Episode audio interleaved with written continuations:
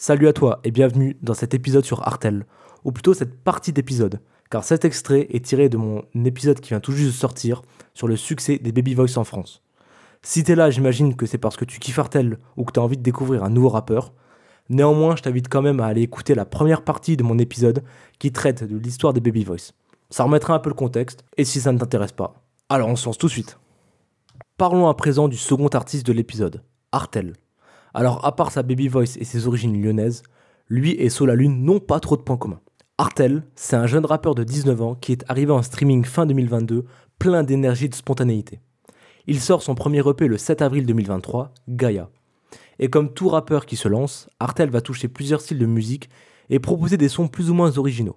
Sauf que là, j'ai l'impression qu'il maîtrise absolument tout. Vraiment. En maniant aussi bien le rap, avec des top lines aux petits oignons, que la mélodie grâce à sa baby voice envoûtante, bah, ce projet de 6 titres était révélateur d'un artiste. Écoutez.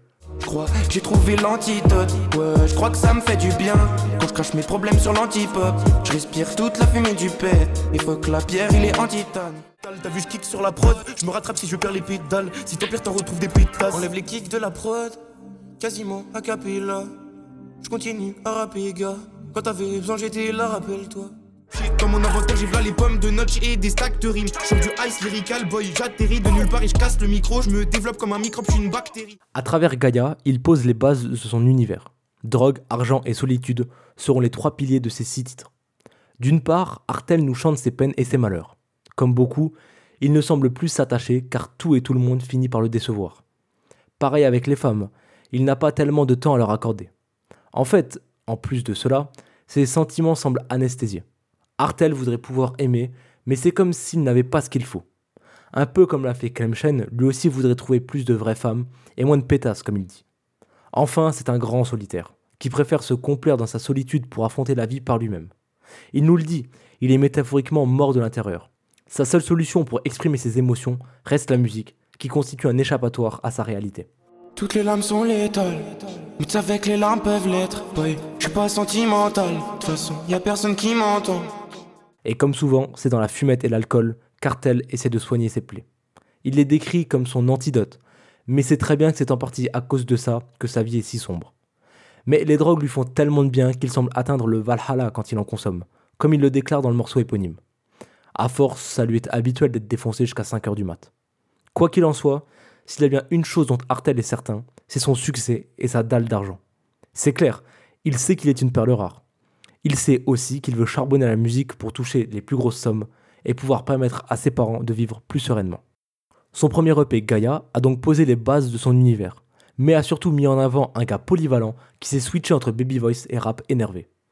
Le 7 juillet de l'année dernière, il publie Gentil Garçon, son second EP. Et là, il va nous révéler un pan différent de sa personnalité. Mais avant ça, qu'est-ce que ça vaut musicalement? Bah c'est toujours aussi excellent. Entre two-step, house et rap à l'ancienne, il semble pouvoir naviguer sur n'importe quel type de prod. Le très bon mixage aide, mais derrière on retrouve un vrai artiste avec une proposition musicale cohérente.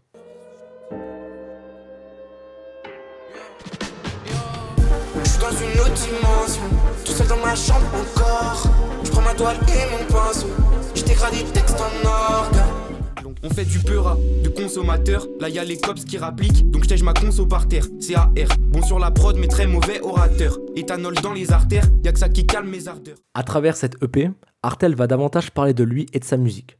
Rien qu'à la pochette, où on le voit en train de peindre, c'était logique. Premièrement, il réaffirme sa grosse productivité et sa soif d'argent. Son objectif, tout casser avant ses 20 ans. À côté des cours, il taffe comme un dingue pour pérenniser ses sons. D'ailleurs, dans le morceau Gravsten, il y a une punchline que je trouve particulièrement amusante. Même si un million d'euros lui suffit, il veut le milliard pour pouvoir flex. Mais je pense que l'enjeu de l'EP est autre part, et le titre l'illustre parfaitement.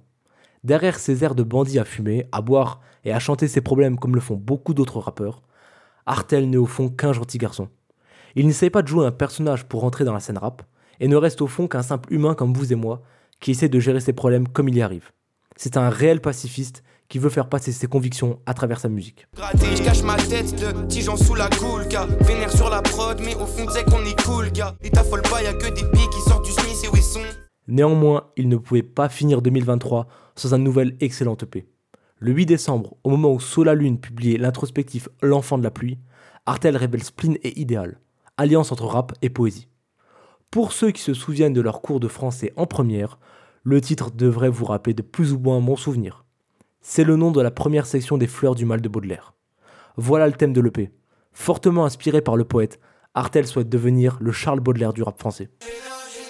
Sur la bouteille, tu vends et tu hachiches. Consomme je comme bout clair, il me fout clair. Finis mon bidon, là je suis Baudelaire, c'était un peu le rappeur du 19e siècle. Il avait l'habitude de faire scandale à cause de ses textes explicites et parce qu'il transgressait complètement les codes de la poésie classique. Dès lors, on comprend pourquoi il est une inspiration pour Artel. Ses textes sont spontanés et sa baby voice atypique.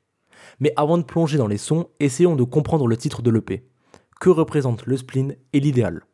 Le spleen baudelairien est une mélancolie sans cause apparente qui se rapproche un peu du dégoût. Elle est souvent la cause de pensées sombres ou d'un état psychique différent.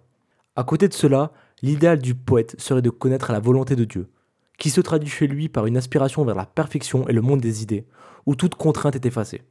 Son ambition est donc en lien étroit avec sa haine et ses peines. À travers son EP, Artel va donc nous raconter l'inadéquation entre la mélancolie qu'il a et l'idéal dont il rêve. Mais les références à Baudelaire ne s'arrêtent pas là. Premièrement, l'intro du projet est semblable au premier poème des Fleurs du Mal, au lecteur. C'est un poème hors des chapitres qui met en garde le lecteur sur toutes les horreurs dont va parler Baudelaire. Viens faire un tour dans ma zik produit le même effet. Artel nous invite à plonger dans son EP, tout en nous avisant que c'est une œuvre faite de tristesse, de drogue et de charbon.